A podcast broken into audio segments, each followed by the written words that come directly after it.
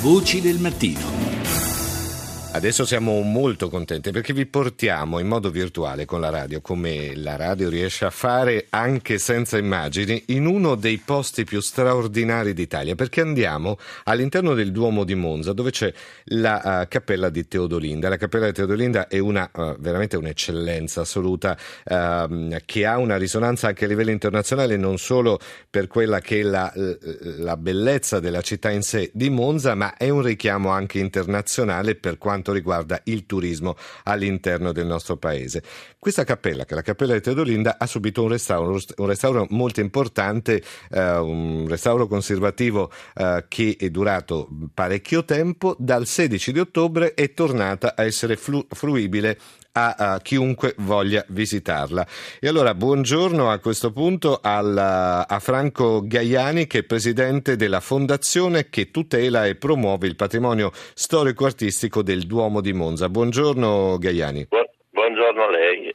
E allora, la cappella di Teodolinda torna a, a, essere fruibile non solo ai monzesi, ma fruibile al mondo.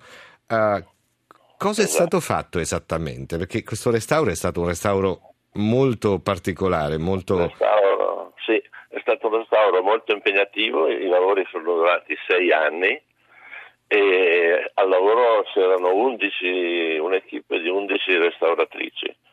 E il risultato è stato ottimo, abbiamo potuto utilizzare eh, abbiamo il supporto dei laboratori del CNR e dell'Enea, tutte le analisi sì.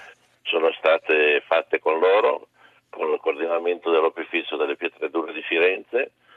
E quindi abbiamo una banca dati vastissima che ci consentirà per i prossimi anni di monitorare l'andamento della, situa- della situazione e quindi siamo molto soddisfatti del risultato. Ecco, la, ricordiamo anche che entrare nel Duomo di Monza, entrare in questo monumento assoluto, beh, come entrare un po' anche nella vita di quella che è la storia della città, perché lo ricordiamo, il, uh, le origini anche del Duomo di Monza sono oh, fortemente legate alla figura di Teodolinda, che era una principessa bavara cattolica che poi andò in sposa nel 589 ad Autari, che era re dei Longobardi, insomma, esatto. c'è una storia importante dietro al Duomo, dietro alla cappella e questo permette anche di capire un po' più da vicino quella che poi è la, come dire, la trama anche sociale, storica, come si sviluppa una città, no?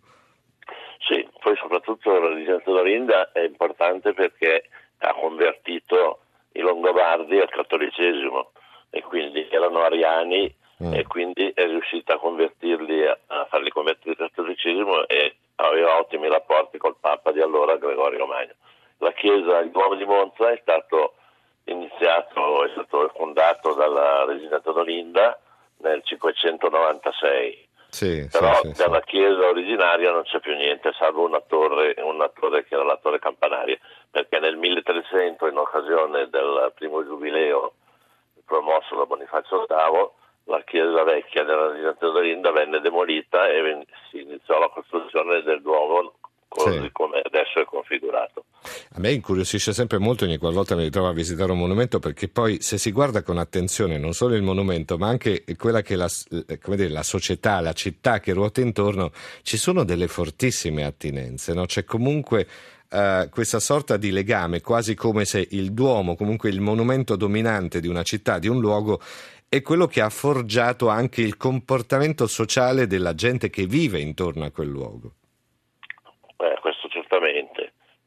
Ecco, Monza, che cosa c'è ancora di Teodolinda a Monza? No, Teodolinda c'è solo la, la cappella nella quale No, no, io intendevo come comportamento, cioè Teodolinda era una donna molto forte, insomma, però non era certo una...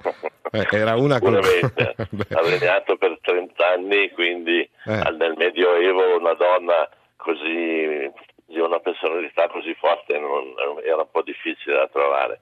Quindi no, è, ormai sono passati 1400 anni. Beh, certo, ovvio, ovvio, ovvio, ovvio, quello sicuro.